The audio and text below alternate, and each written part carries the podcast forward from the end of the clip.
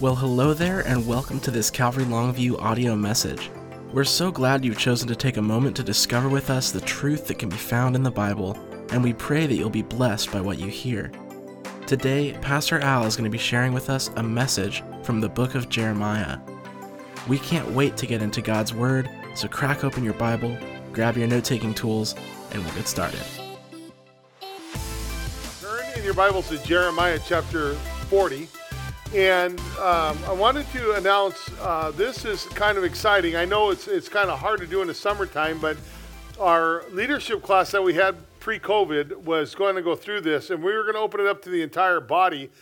Uh, and we will. So, especially if you want to be a teacher, you, you, your desire is to teach God's word in any ministry here at Calvary, or you, you want to become uh, a better student of the, the word and learn how to, to really captivate. You say, well, God's word doesn't, uh, you know, I can't get it. I'm not, you know, not making sense or whatever. You're going to learn to grab a hold of it and let God's word grab a hold of you. So we're going to have a two weekend, two Saturdays, uh, inductive Bible study class here at the church. The cost is $20. If you don't have that, don't worry about it. It'll cover lunch. It'll cover your notebook, which is uh, pages of information. You're going to learn how to chart and how to understand the Bible. How will, you know, you're going to pay attention and, and let, letting it come to life for you. And then if you want to be a teacher here at Calvary, this is a requirement. So, uh, you, you know, we want to make sure that you understand how to study the Word properly for teaching uh, the inductive Bible study way. So it's going to be July 18th, yeah, or the 11th and the 18th. Uh, the times are, are there. Uh, they might be on a website now. You can go there and sign up for it.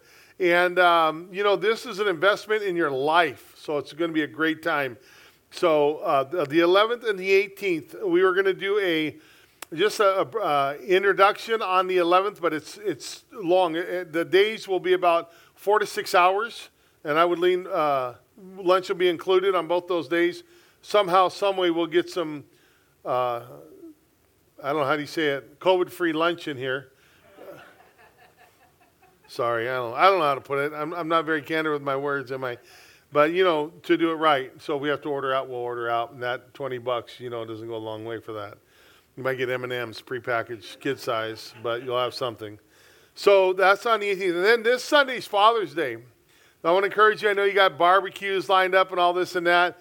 Uh, Father's Day two services at 9 and 11, and uh, no child care as of yet. We're waiting a little bit, but. Uh, I want to encourage you to come out for those services as well. If you don't feel comfortable, you know, like in a, uh, an area to where maybe the sanctuary, we do have our cafe and we also have our living room, plenty of seating to where you can get a little closer into the service without having to be into the service. So, with that, Jeremiah chapter 40. Now, these times, these events that are recorded here in Jeremiah, they're after the fall of Jerusalem. We've been studying this for several months now and looking at the time where Jeremiah would say, you know, these things are coming. Now we've, we've covered 40 years in just a short time. And so the time now here is after the fall of Jerusalem. These events are taking place. We're going to have to cut it off in our study right in the middle of something, but only because we'll pick it up next week. But check this out because at this time, when Judah, Jerusalem has been taken captive, it's been ruined. God has his people out doing the work of the ministry. He has Ezekiel in, in Babylon ministering to those who have been taken captive, and we've studied Ezekiel. Daniel, we study. He's in a palace with uh, Nebuchadnezzar. And then you have Jeremiah here. Jeremiah is set free and he's going to Ramah and he goes to Gedaliah to minister to the remnant of Jews that are there. So, in all over the area, God's got his people who are ministering this time. It's just not the story of Jeremiah. Then we'll get to the next. These guys, God has a specific place for them to be and to minister to. So, one might think that the fall of the city, they might learn their lesson. You know, it would have taught Judah their lesson of, uh, you know, maybe that they would never forget. You ever think about that? Because I think in our own lives, I would hope anyhow that anything that I go through of catastrophic events, that it may I may learn something. You too, right? We want to learn. Maybe our children are the same way. We would hope that they would learn that you don't ever want to go that route again. You know, you don't ever want to get to that point of I'm not a, I'm not a test taker. Don't like them, right? I'm just not that kind of guy. So when it comes to tests in in school, I, I mean high school. It was many years past now. I used to duck out. I'm just not. I don't like being put on the spot. But um, you, you think that that we might go through these tests that we learn in life and see where we're at and learn from them. You know, whatever happens, you know, uh, in our lives, all of a sudden we're, we're in captivity or our lives are a wreck. And that might be a, that might be a lesson for us that we need to learn. And we had hope and pray that some of the, the things that we've gone through or our loved ones that they've gone through, some of the biggest mistakes that they make or that we make might be some of the greatest growing moments in our lives. You'd think and you'd hope, right? I mean, I'd hope that. Why'd you crash that car? Well, because I didn't change the brakes. Well, the idiot light's been on for six months, you know. well, you, there's, there's things that we want to learn, uh, you know, that we, we, we go through that we hopefully will learn. And Jeremiah demonstrated that the basic character of the people who remained uh, in the land had gone unchanged. Nothing had changed. You, you think about this, in 40 years, 20 years or so since uh, the last few chapters. They've been in captivity for 70 years, and the opportunity to change, they hadn't changed. Now, think about that today because I think it applies, does it not? We've been kind of in captivity. But what's changed? I've been, I've been telling this for a long time, you know, ever since we've been on Wednesdays. What's changed in our hearts? We can't change nothing going on out there.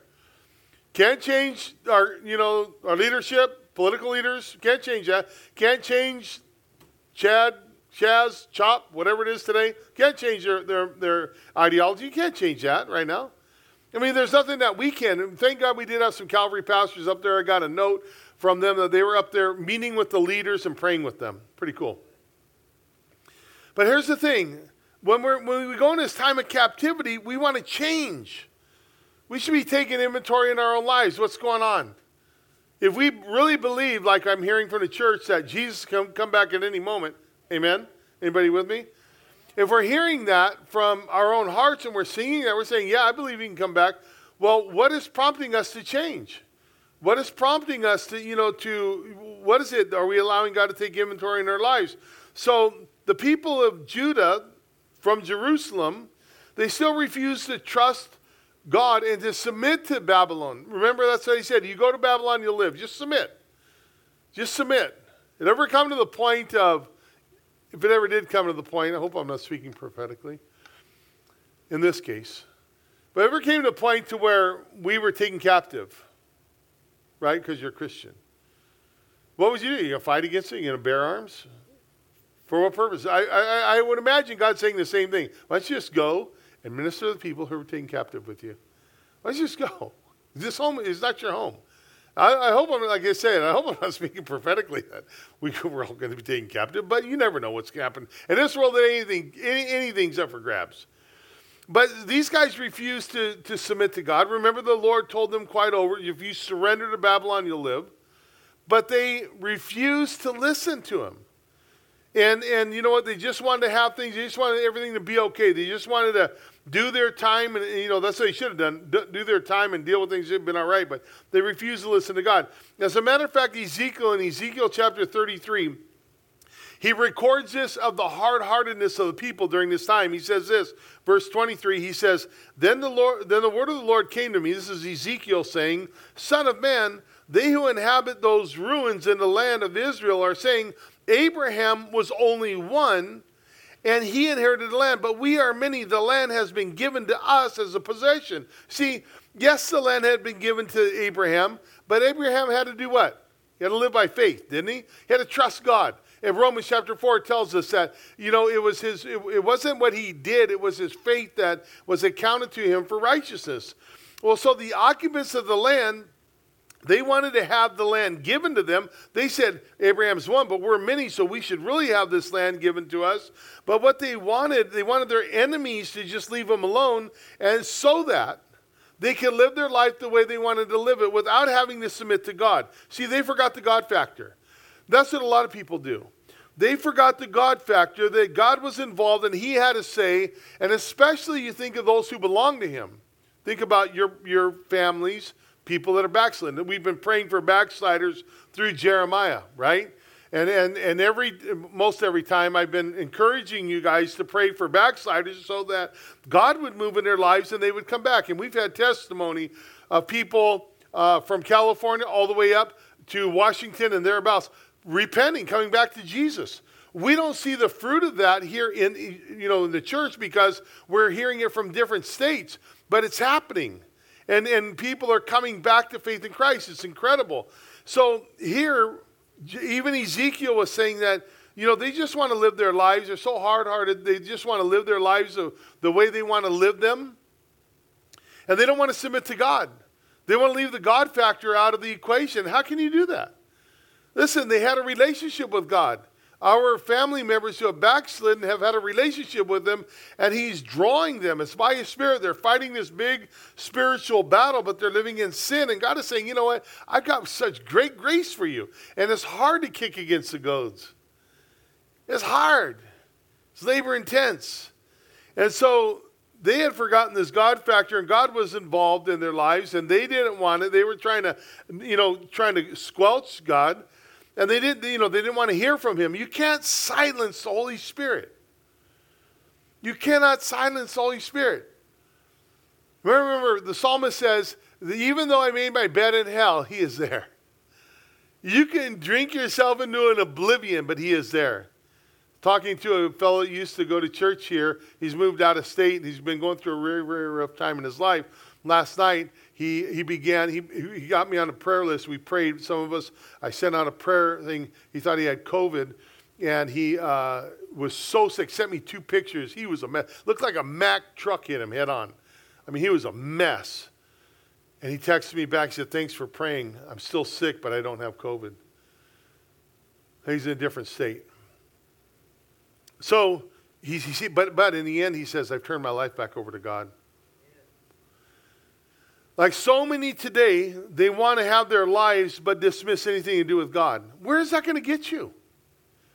Let God deal with you. Let Him lead you. That's called faith. It's the biggest thing that, that, that I think that hinders people in a relationship with God is the ability to trust Him. When in fact they were doing it for so long, but now they've got all this junk in their trunk and it's come out and it's all over their mug and everything. Listen, God has the ability to, to overcome that. But we have to be we have to trust in him, do we not? You and I the same way. I was I'll be a little candid here. I was this morning I was reading uh, through Matthew through the parable of sower.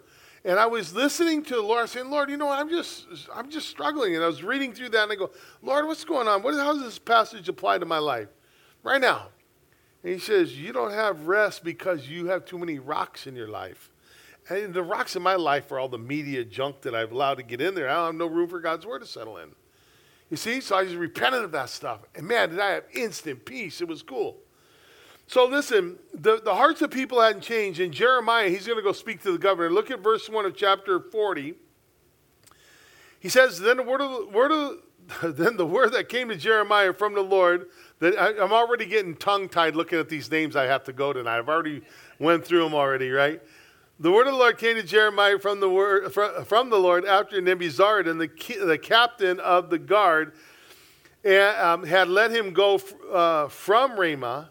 And when he had taken him bound in chains among all who were carried away captive from Jerusalem and Judah, who were carried uh, away captive to Babylon, and the captain of the guard, if you have your Bible, underline that. And the captain of the guard took Jeremiah and said to him, the Lord your God has pronounced this doom on you. Did you get that? Do you know why I had you underline that?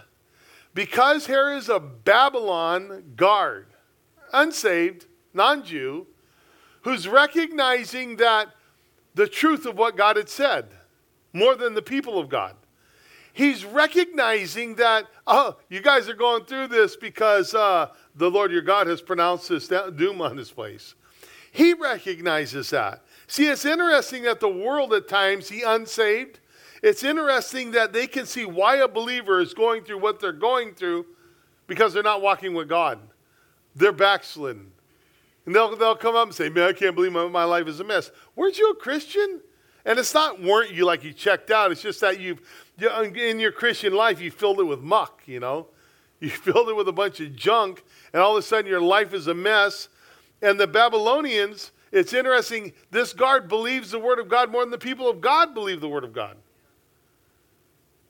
I mean, there's a time out there, right? I was watching this debate on um, CHOP, whatever it is up there in Seattle.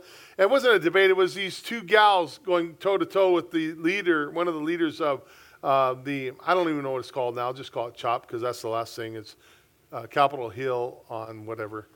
Uh, so anyway, they were battling, and, and, they were telling him, you know, you're in the wrong what you're doing. And the guy had asked him at the end. He said, oh, "You guys have been waiting for your God for a long time. When do you when do you want this Jesus to come?" And they they cut out of the conversation. I was like, "Man, I want to hear that." See, they want they know they're listening. Jesus is coming. This is the world knowing. And Jesus is coming. Something's taking place. So anyway, listen. The guard's still speaking. Verse three. Now the Lord has uh, brought it and has done just as he said, because you people have sinned. This is still the guard, the guard speaking. Because you people have sinned against the Lord and have not obeyed his voice. Therefore, this thing, he says, that has come upon you, and now look, I free you this day from the chains that were on your hand. If it seems good to you to come uh, with me to Babylon, come and I will look after you. But if it seems wrong for you to come with me to Babylon, remain here. See all that is in the land before you, uh, wherever it seems good and convenient for you to go, go there. And so the offers of Jeremiah seems very appealing. Go wherever he wants to do. And, and, and, the conditions of the people that they're in, he's like, if I have that choice, I don't know what you're thinking. I'm thinking, I can go to Hawaii. Check, get me out of here. Not now, not today, because I mean, they're probably just as big a mess. There's nowhere you can run to be in peace and safety here. So you can go into captivity, the guard says, and go with me and I will provide for you. Say, I'll take care of you. I'll look after you. I'll take care of you.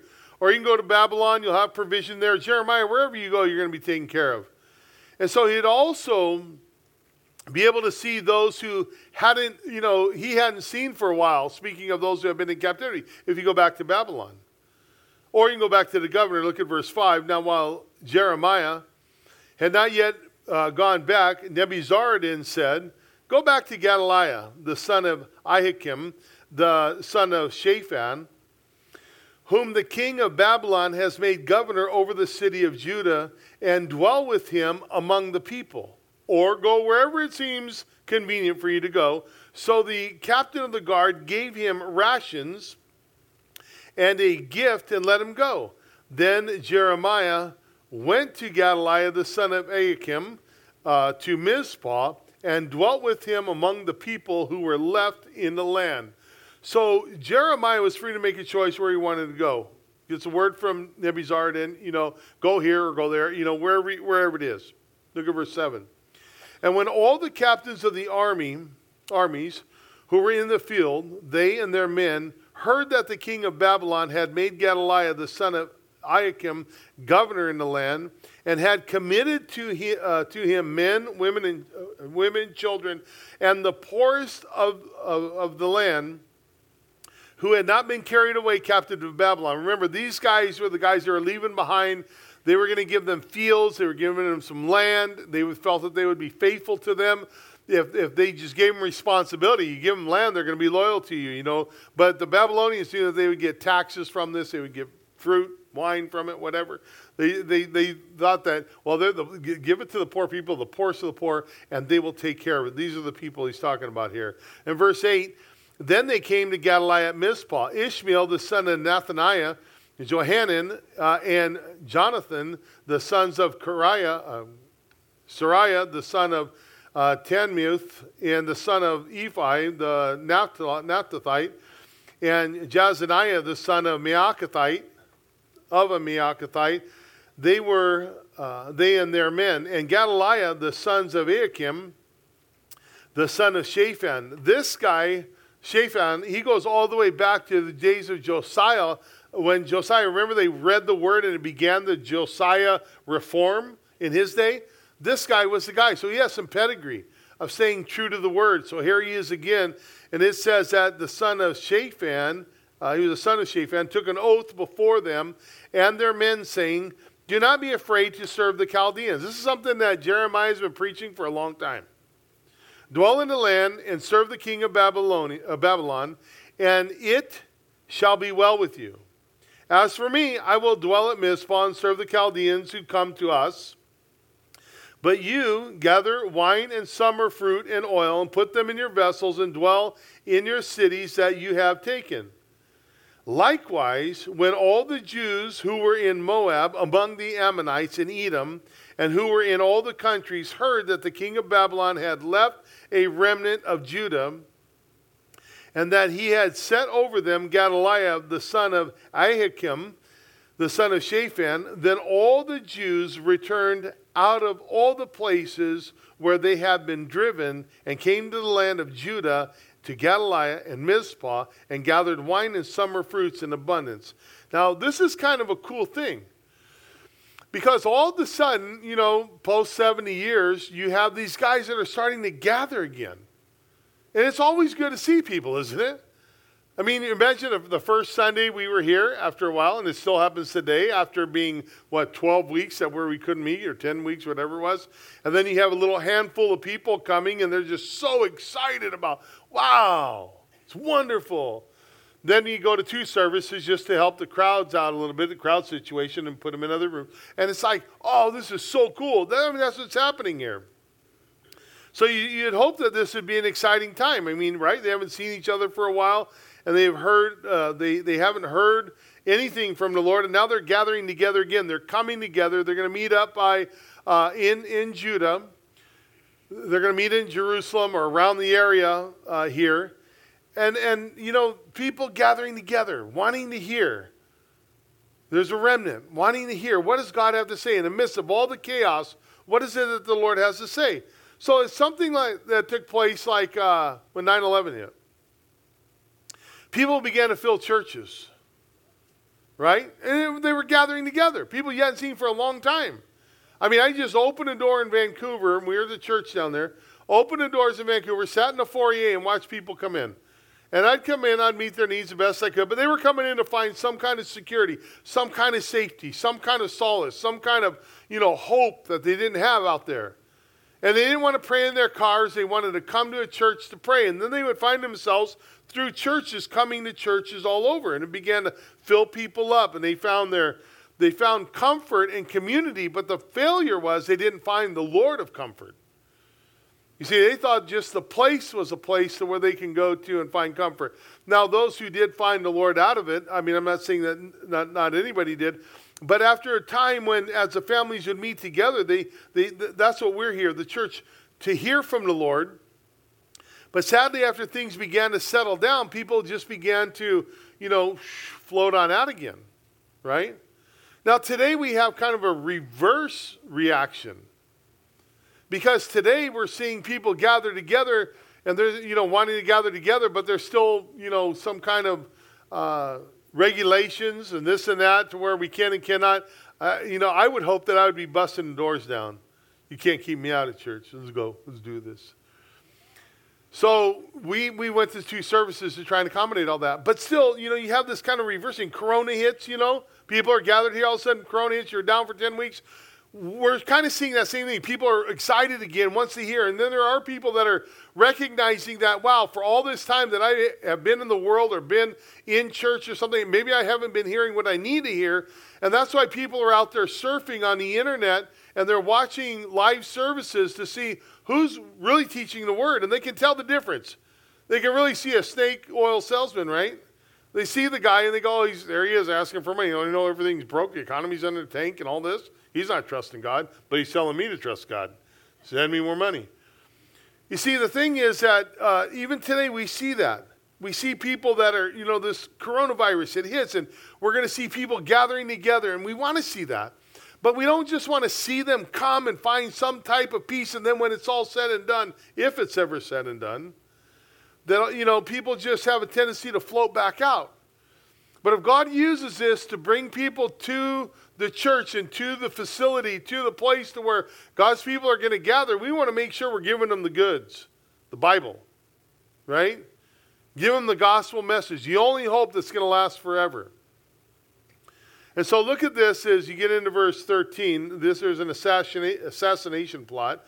Moreover, Johanan, the son of Kareah, and all the captains of the forces that were in the field came to Gedaliah at Mizpah and said to him, Do you certainly know that Baalis, the king of the Ammonites, this is modern day Jordan, so if you're thinking and looking at Israel, off to your right or the east would be uh, Jordan. He sent Ishmael, the son of Nethaniah, to murder you. But Gedaliah, the son of Ahikam, did not believe them. Then Johanan, the son of Kareah, spoke secretly to Gedaliah in Mizpah, saying, Let me go, please, and I will kill Ishmael, the son of Nathaniah, and no one will ever know it. This is the guy you want to trust, right? Why should he murder you so that all the Jews who are gathered to you would be scattered and the remnant in Judah perish? But Gedaliah, the son of uh, Ahikam, said to Johanan, the son of Kareah, You shall not do this thing, for you speak falsely concerning Ishmael. You see, why all of a sudden is there anarchy and hidden attempts to kill the governor? I mean, this is what's happening here. The relationship between Judah and Ammon is an interesting one. They were both puppet leaders. Nobody really controlled their own nation. They were put there by Nebuchadnezzar. And he would say, you know, you're going to control this area, you're going to control that area, everything you're going to control. But once the people would leave, or once the captivity was over, they thought they had rights to it. Look, I've been serving here for a long time. I'm going to be the king of this or the king of that. And so they wanted to take up this honor for themselves. And so they all bowed down to the king. But in 593, both of these nations participated in a secret meeting. And they thought, hey, let's get together and talk about the prospect of reuniting to rebel against Babylon. You're going to rebel against King Nebi? You're going to rebel against Nebuchadnezzar? I mean, who do you think you are? So the meeting that they had, uh, these two leaders, it, it, never amounted to much. But in 588 BC, a few years later, the new Egyptian pharaoh, Pharaoh Hophra, persuaded Judah, Ammon, and Tyre to revolt against Babylon. And because of the plans, Nebuchadnezzar decided to, uh, he, he thought, okay, now I know which uh, nation to attack first. And he directed his attack against Judah instead of Ammon. So Judah and Ammon, Ammon, they were still allies when Jerusalem fell. But even though they were allies, they didn't care for one another. They had this, again, this marriage by convenience kind of relationship. But this is why Gedaliah, uh, his commitment to Babylon was unsettling to Ammon or Ammon. If Judah did, submit to Babylon, then Nebuchadnezzar finished, uh, after he finished uh, with uh, the siege against Tyre, he would probably come against them next. So the plan to kill Gedaliah was a, you know, uh,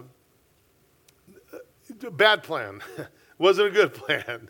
And he was, uh, this, this, whole thing about this commit to large number of troops, Nebuchadnezzar, he was going to remain there in order and, and, improve Ammon's chances for survival. So this is why Baalis, if you looked up there, the king of the Amorites of Jordan, was trying to take advantage. He wanted to replace a pro-Babylonian Gedaliah with an anti-Babylonian leader like Ishmael.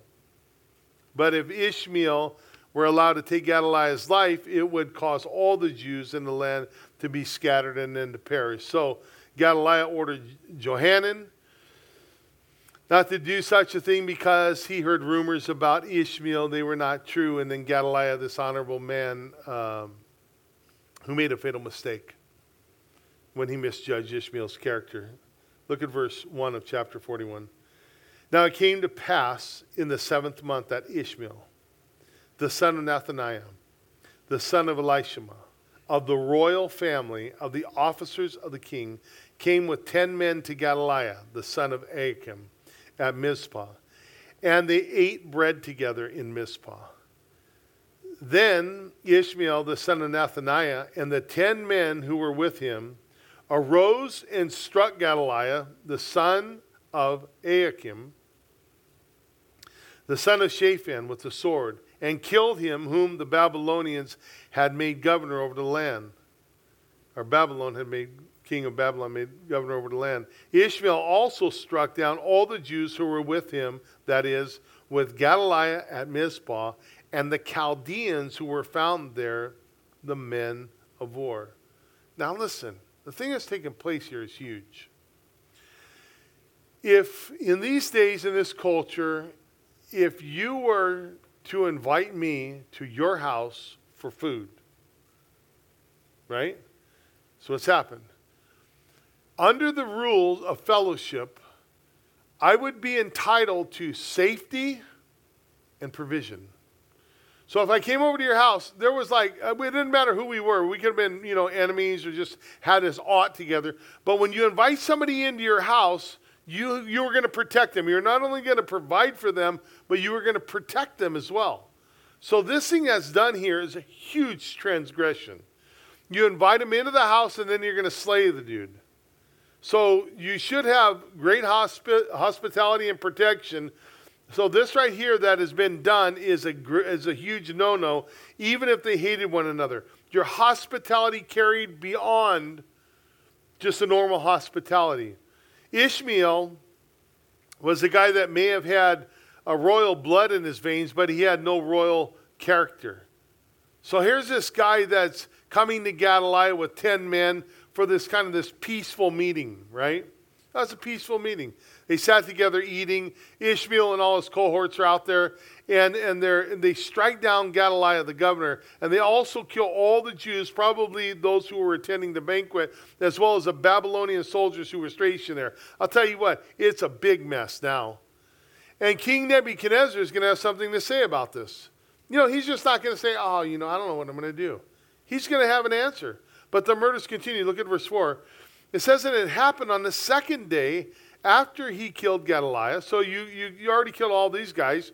And then he said, when as yet no one knew it, still a secret, that certain men came from Shechem, from Shiloh, and from Samaria, 80 men with their beards shaved and their clothes torn, having cut themselves with offerings and incense in the land to bring them to the house of the Lord. So here you have this entourage coming to meet at the house of God. They have offerings together.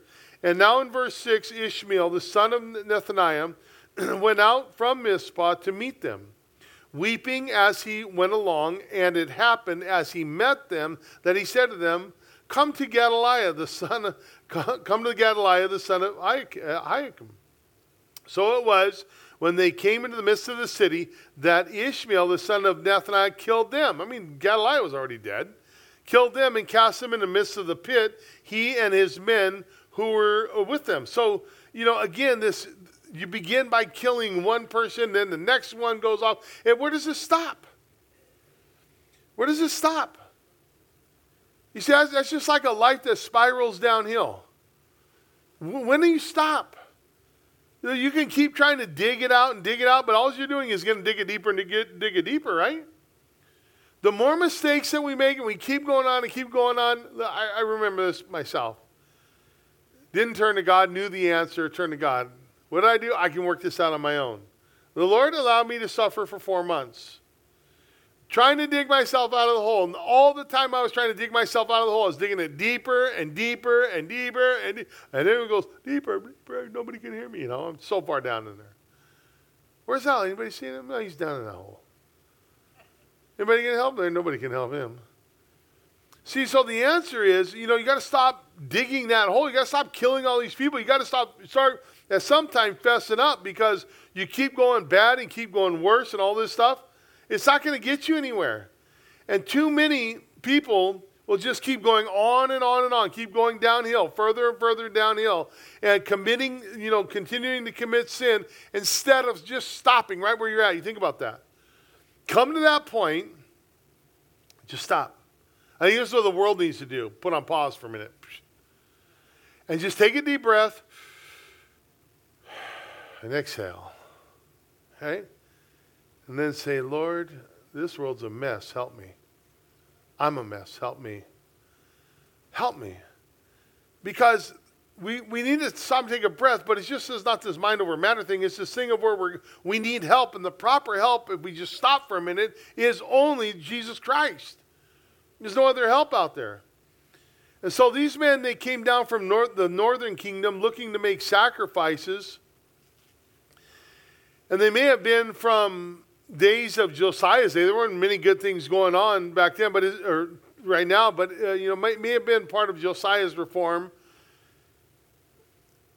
Nobody else was attempting to live right before God. So these men are tr- carrying this grain offering, they're, they're carrying this incense to the temple.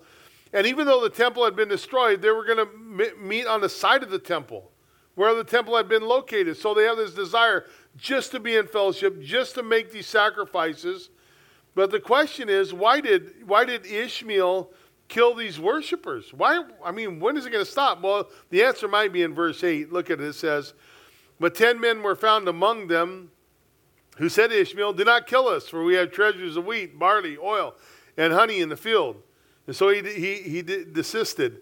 He, he stopped. He, that was the ransom, and did not kill them, uh, and did not kill them among their brethren.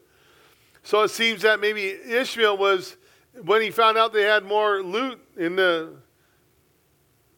wilderness or wherever out there, well, I'm going to get richer. I'll take that for personal gain.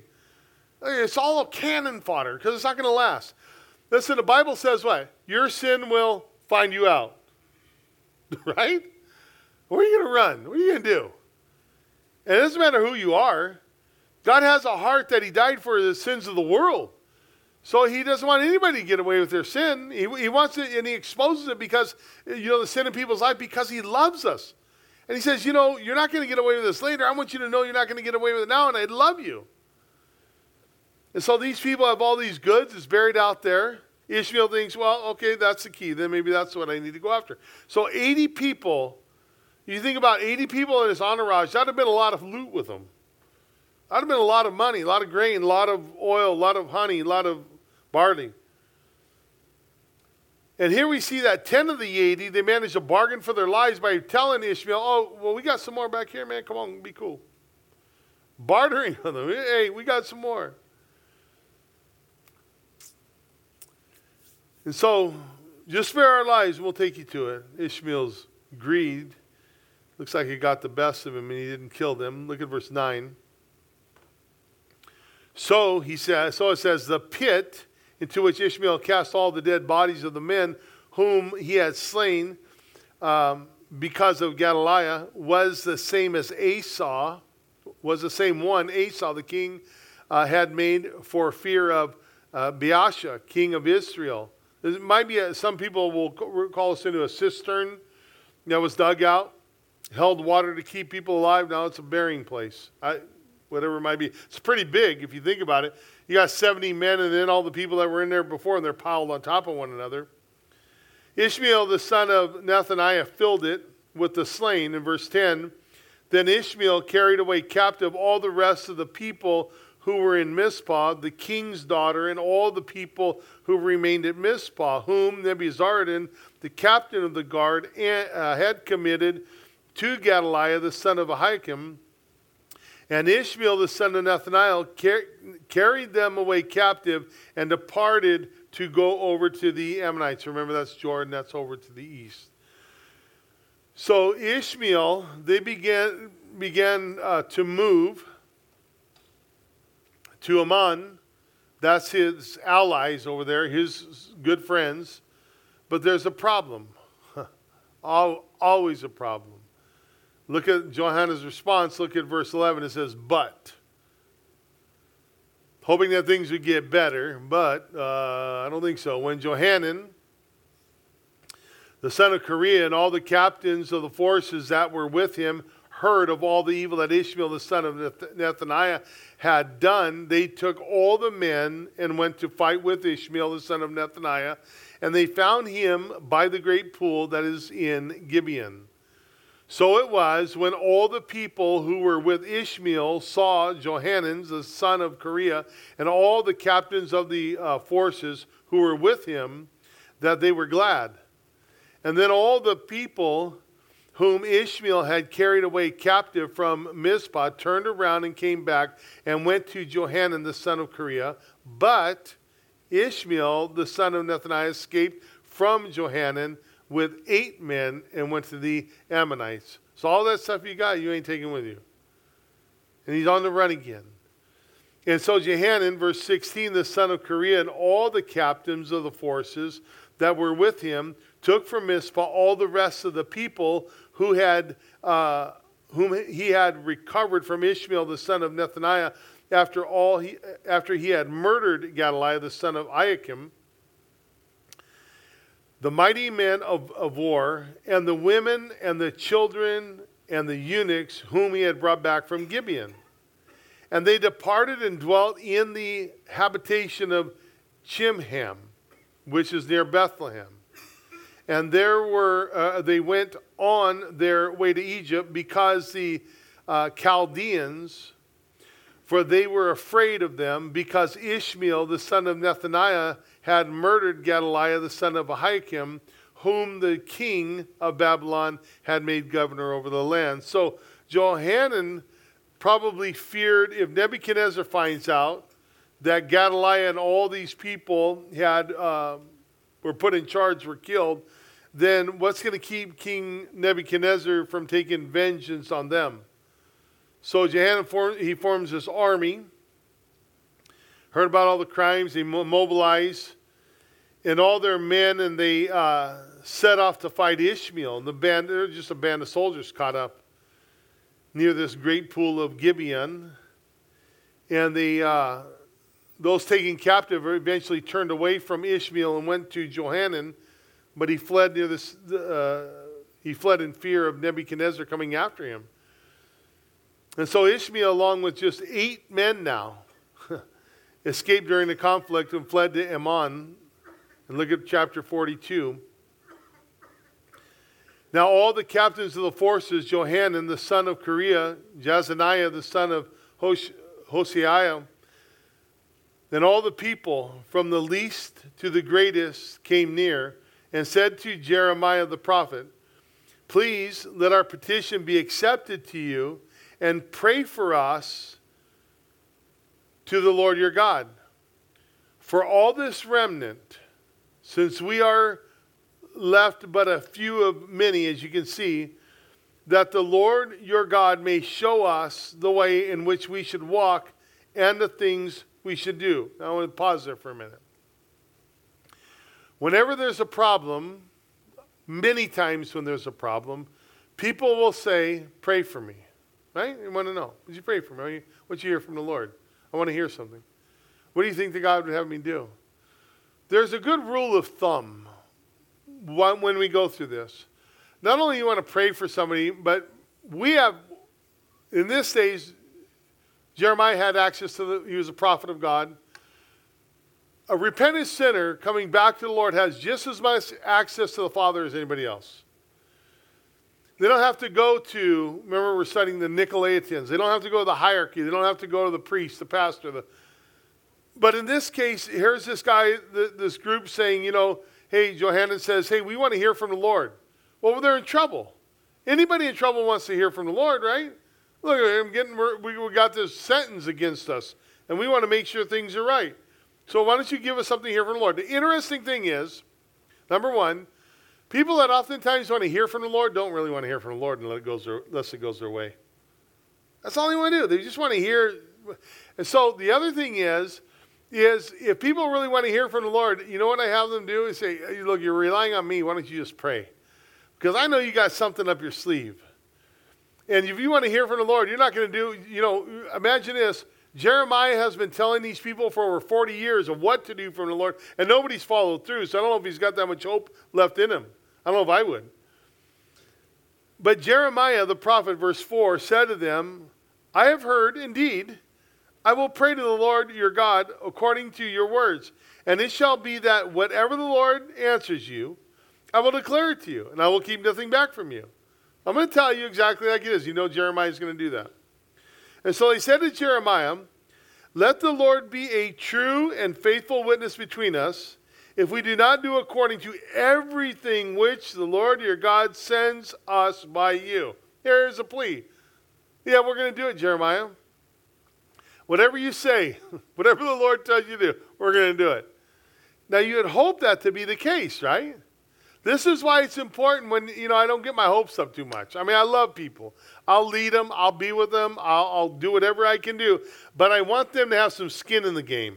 And they tell me they're going to do this, then I keep leaving it on them to do that. Because I, I, you know what? The last thing I want to do is I don't want to have my hands into a, a mess where God's using his chasing rod to swat. If God is going to chase it, I don't want to soften the blow.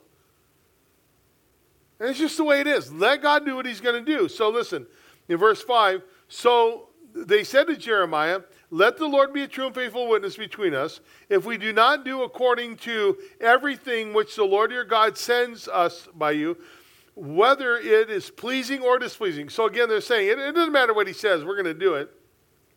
We will obey the voice of the Lord our God, to whom we send you, that it may be well with us when we obey the voice of the Lord our God.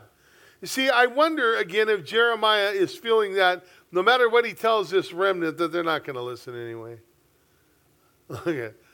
My ministry is built on 40 years of telling the truth, and nobody's listening. Kind of calloused in a way, right? That's kind of the way I've been feeling lately. Not that you guys don't listen, but this world out there, it's my, my heart is almost callous. I got to watch it. All the things that are going on. But then again, after the Lord, seeing that the Lord is destro- destroys their nation, you know, Judah is just a mess. And because of it being disobedience, you think that they might be eager to hear his input. Well, look at what's going on in the world today. Same thing, right? You, you might think that people want to hear from God. Do they really want to hear from the Lord? The number one thing that people can do today, if they want to hear from the Lord, is this repent. Very simple. I mean, really, it's, and it's not being judgmental because that's what I need to do. I need to watch my heart that I don't become callous, that I don't become hard. I've been telling you guys that. That I, that I don't have these rocks in my life with all these heart, you know, from the world that I'm plugging in there with media and this and that and the other thing. You just heard that. Oh, no, I won't go there. It's another rock I'm trying to confess. Upchuck it. but it's just, just interesting. So you, you want to have these things to where, you know, you're hoping that people will cry out to the Lord. Listen, God is still on the throne. My, my granddaughter, we're taking her back to meet mom today at the church, and they spent the night with us last night. My granddaughter, we're talking about some things, and she's saying, Poppy, um, what, what is, uh, you know, what were we, uh, we were talking about something having to do with the world. We got mixed up in a world and talking about this world and all the things going on in the world. And, you know, and I, and I just got to say, this is what they're asking for. People want to live this way. And I, and I told her, I said, you know what? You know what's great? I said, you and your brothers and uh, your, your baby sister and your uh, cousin, both, you know, Ian and Deborah's kids, what a blessing that you guys have, and I'm speaking to everyone in here too, because we have the truth. I said, I said, listen to my granddaughter, I said, do you know that you have, you're so blessed because you, 30 years ago, Poppy got saved, Nana got saved. We didn't know you, but God had a plan. And God was going to bring you into our lives. Isn't that so cool? That now we all we want to do is hear from the Lord. I said, there's people out there don't want to hear from the Lord. And, and, and I said, you know what? My mom and dad didn't want to hear from the Lord. And she looked at me like there was like a revelation. Boom. And it was like, yeah, Poppy, I'm so glad that, you know, you guys came to the Lord. But that's so cool, you know, that's what we want to do. And we want to keep hearing from the Lord. So look at verse 7.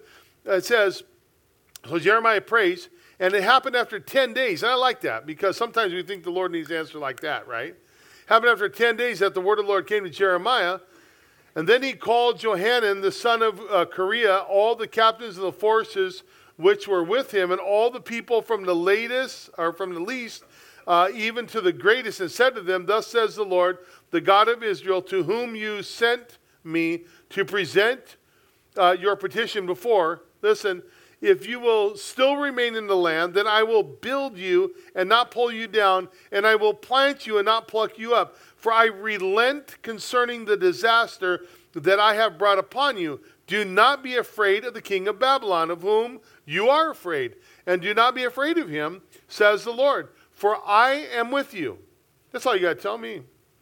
For I am with you to save you and deliver you uh, from his hand, and I will show you mercy that he may have mercy on you and cause you to return to your own land. Now, listen, this would require faith, right? Because here it is that God is speaking. And it doesn't matter how old, how, how mature you are in the Lord, how much you have going on in this, with the Lord, how educated you are in the Lord, it still requires faith. That we're going to trust in the Lord no matter what is you know going on around us. You see, we have to have faith and to trust in God. We're not, He's not to worry about the Babylonians. Now, that's kind of a scare factor. The Babylonians were ruthless. You turn on the Babylonians and they turned on you with a vengeance. And so, but he prayed. Here he is. Asked Jeremiah to pray. The Lord spoke. So, what do you do? Question What do you do? You see, our faith is only going to grow as far as we'll trust the Lord in it. Even today, we pray, but we got to be cautioned that we're not tuned into only hearing what we want to hear. Because what if God said this and we're looking for this, right? We always, sometimes we got a preconceived idea on what we want to hear from the Lord, right? But, but are we open to hearing from Him to say, Lord, what about this? See, everything points to even this, and I don't know how I'm going to get past this, but here's the Lord speaking over here, and you got all this going on. He says, you know, but I'm speaking, and you want to hear from Him. How many, is, how many of us are going to trust Him in that? Because that takes faith. It's faith in God. You see, it's faith that if the Lord said, go to the other side of the, get, get in the boat, he commanded the disciples, get in the boat, go and I'll meet you on the other side. And what did they do? They got in the boat, like the Lord commanded, started rolling over about halfway through three and a half miles over the, uh, the sea. Uh, then, then all of a sudden the winds became very strong. And what did he do? He started freaking out. Why? He forgot what the Lord had told them. He told them, I'll meet you on the other side. Just because it got difficult didn't mean that they had to take their eyes off of what God told them to do. What about in Luke chapter 5? Luke chapter 5, the guys have been fishing all night long. They had caught nothing. They were so wore out. They were cleaning their nets. They were putting all their stuff together. They were done. It was morning time. Jesus comes to them. Their boat is in the shallow of the bay. And what does he say? Throw the net on the other side. Are you kidding me? I just washed my net. I just washed my net. Well, what did you wash it for? You didn't catch anything. It didn't smell like fish. you know? But, but, but they said, nevertheless, at your word. Right? And it says this in Luke chapter 5. And when they had done this, they caught a great number of fish and their net was breaking. You see, by taking God at His word, no matter what the odds are that are stacked against us, it's incredible that we can trust Him and our faith grows. Our faith grows. You see, sometimes I forget about that. Do you? Sometimes I do. I'm still big on taking things into my own hands. I'm still into trying to play Mr. Fix It. You see, that's what we have a trouble with, I think, Christians today. We're, we're trying to fill ourselves, and we've been filling ourselves with all of what we can do instead of what God can do. A lot of times we need to get back into His Word and build our faith in Him. See, we're, we're, the Word is trying to compete with other things in our hearts. And, and it's ever going to ground, grow root in our hearts if we don't give it room. And we got to get all the other things out of there so that when His Word shows up, that we're it's able to find ground and plant root and grow into fruit. I'm just saying this in my own life. I'm learning how to still cultivate my heart after 30 years. And here Jeremiah warns of the consequence. Look at verse 13. But if you say, we will not dwell in the land. So this is like that Deuteronomy 28, the blessing and cursing chapter. But if you say, we will not dwell in the land, disobey the voice of the, the Lord our God, saying, no, but we will go to the land of Egypt where we shall see no war. You know, you think so. Nor hear the sound of the trumpets, nor hunger for bread. And, and there we will dwell. It's like, you know what? We're just going to go back to the way it used to be. We liked it like that. If you thought that you were okay before Christ, you were a mess then. It's like me. I never go, why would I go back there? Oh man, man, we used to go get high, man. It was cool. No, it was not cool. It wasn't cool. It was idiotic. It was stupid. But sadly, this is what many people do, and they have to, you know, instead of exercising faith in God, because you got to trust God, you got to just close your eyes to everything that's out there and say, God, if you said it, I'll follow you. Look at verse 15. Then hear now the word of the Lord, O remnant of Judah. Thus says the Lord God, the God of Israel, if you wholly set your face to enter Egypt, God knows their hearts, He knows what they're going to do, and go to dwell there, then it shall be that the sword which you feared shall overtake you there in the land of Egypt. The famine of which you were afraid shall follow close after you there in Egypt, and there you shall die. So you think you're going to run there and find safety? No, God says you're going to die. Verse 17 So shall it be with all the men uh, who set their faces to go to Egypt to dwell there and they shall die by the sword, by famine, and by pestilence, and none of them shall remain nor escape from the disaster that I will bring upon them. See, the Lord saying, Oh, you're not going to listen to me? Watch, I got a whooping stick. Verse 18 For thus says the Lord God of hosts, the God of Israel, As my anger and my fury has been poured out on the inhabitants of Jerusalem, so will my fury be poured out on you when you enter Egypt, and you shall be an oath an astonishment, a curse, and a reproach, then you shall see this place no more. Now listen. Get rid of the idea of why does the guy just want to let them have their way? Because he knows the dangers out there. It's like today, right? I mean, the, God gives them pretty clear direction. It's not that, you know, well, I just want to have my way. You can have your way. You don't have to walk with Christ. You don't have to. Uh, people, God's not going to, God's not to make you walk with Him. If you don't want to. But if you want to give, live, you know, have your sins forgiven, if you want to live in eternity, you want to have heaven in eternity, the only way to get there is through Jesus Christ. So he says that. Don't trip out and say there's another way. Well, I've been trying this other way. Well, I heard there's another way. No, there's no other way. So he's faithful to his word. He's faithful. And he says, you know what? It's a pretty clear direction that he gives. And they ask to hear from the Lord, and the Lord has spoken. So before moving on, let me just ask this question how clear does the Lord have to be to you before you agree with him? I mean, how clear, really? I'm asking myself that same question, by the way. I really am. Because I want to hear from the Lord, but how clear does he have to be? If he's spoken, why don't I just submit to it? You see, do we need, do we need him to confirm over and over again that, oh, this is the Lord? Hey, wake up. And Jeremiah reiterates what the Lord had shared with him. Look at verse 19. The Lord has said concerning you, O remnant of Judah, do not go to Egypt. That's pretty crystal clear, right? I love that about the Lord. He's crystal clear. He doesn't beat around the bush. I mean, you can go. No, don't go. Know certainly that I have admonished you this day. So I've told you. Anybody, that's, that's why it's so important to be crystal clear. When you come to church, you get the gospel message. You understand that Jesus Christ is the answer. I'm admonishing you this day. All you watching online, I'm admonishing you this day. He says, You know what? I've admonished you this day, for you were hypocrites in your hearts when you sent me to the Lord your God, saying, Pray for us. You guys were already hypocrites. God already knew the heart, their hearts. Pray for us to the Lord our God. And according to all that the Lord your God says, so declare to us, and we will do it. And I have this day declared it to you. I have this day declared uh, it to you, but you have not obeyed the voice of the Lord your God, and or, or anything which He has sent you by me. Now, therefore, know certainly that you shall die by the sword, by the famine, by the pestilence, in a place where you desire to go and dwell. You see, God knew their evil hearts, and He warned them. He warned them. Don't do this. If you go to Egypt, it's going to be fatal. No different today. God is crystal clear. And he does it out of grace. People say, oh, it's him, law. I'm going to come to him. I'm going to go to hell. No, no, no. It's grace.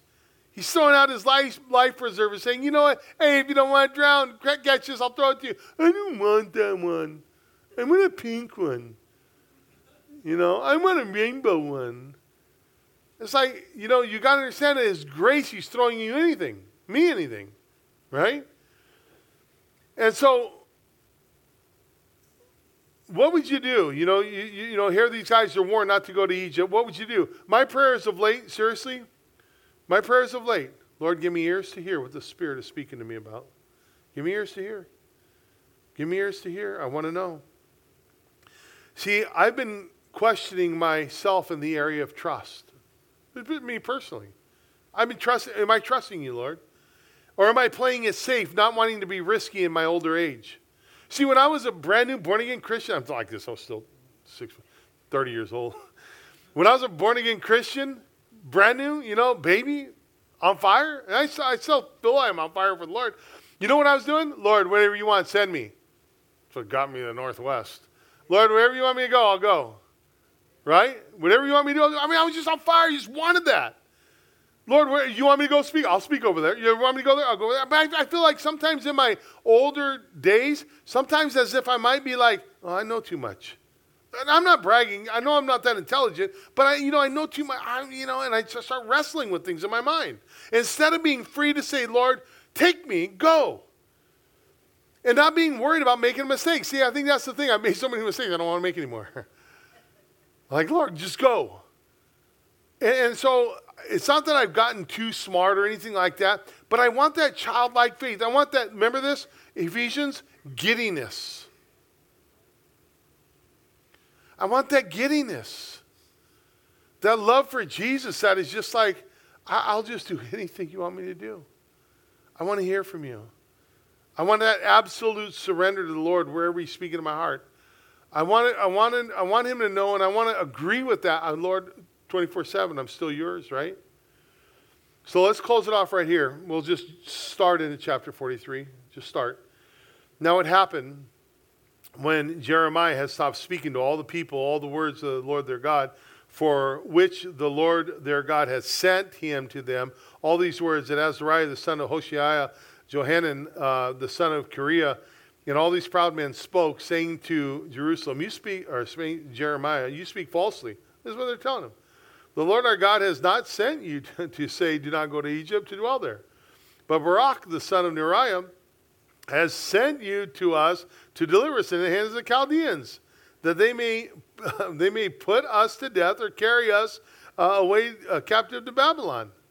And, and so Johanan, the son of Kareah, the, and all the captains of the forces and all the, uh, you know, all the people would not obey the voice of the Lord uh, to remain in the land of Judah. But Johanan, the son of Kareah, and all the captains of the forces took all the remnant of Judah, and all the uh, all had returned to dwell in the land of Judah, uh, Judah, and from all the nations where they had been driven, men, women, children, the king's daughters, Zedekiah's daughters, more than likely, and every person whom Nebuzaradan, the, the captain of the uh, guard had left with Gedaliah the son of Ahikam, the son of Shaphan, and Jeremiah the, the prophet, and Baruch the son of Neriah.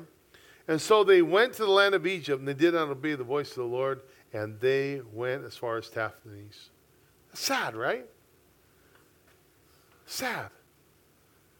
We want to hear from the Lord. Here's thus saith the Lord. They will hear that.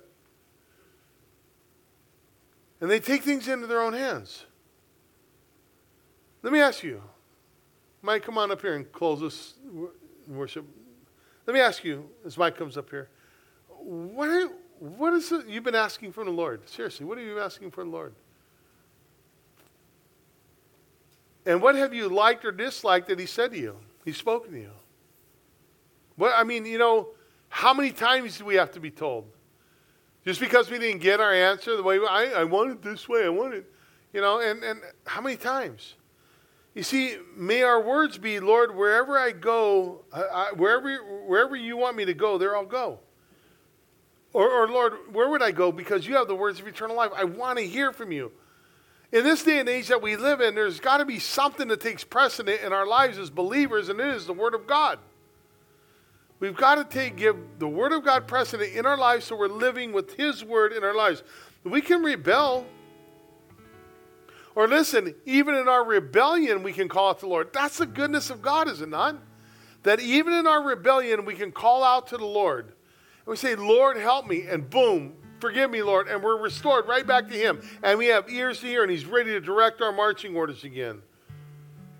You see, remember that song, Trust and Obey, for there's no other way to be happy in Jesus but to trust and obey. May our hearts be like that. Tonight, as Mike closes us off in worship, may our hearts be like that. May our hearts be tender to the point, if they're not, let's cry out to God in our seats, right where we're at. Just ask God, God, cultivate in my heart, soften my heart with oil. Soften it, Lord. And if we, you know, you're here, you're watching online, you don't have a relationship with the Lord, you're backslidden, listen, I want to encourage you, cut it out, come back to Jesus. Come back to Jesus. He's the only answer. He will always be the only answer. So, Father, we thank you so much. We thank you for your goodness and we thank you for your grace. We hope you've enjoyed spending this time in God's Word, and our prayer is that you'll take it with you and apply it to your life. If you'd like to learn more about Calvary Longview, visit our website at cclongview.com. While you're there, you can find more teachings, request prayer, or even find out how you can get involved with what God is doing in our city. We hope you have an amazing day. We'll see you back here next time, and remember, Jesus loves you, and so do we.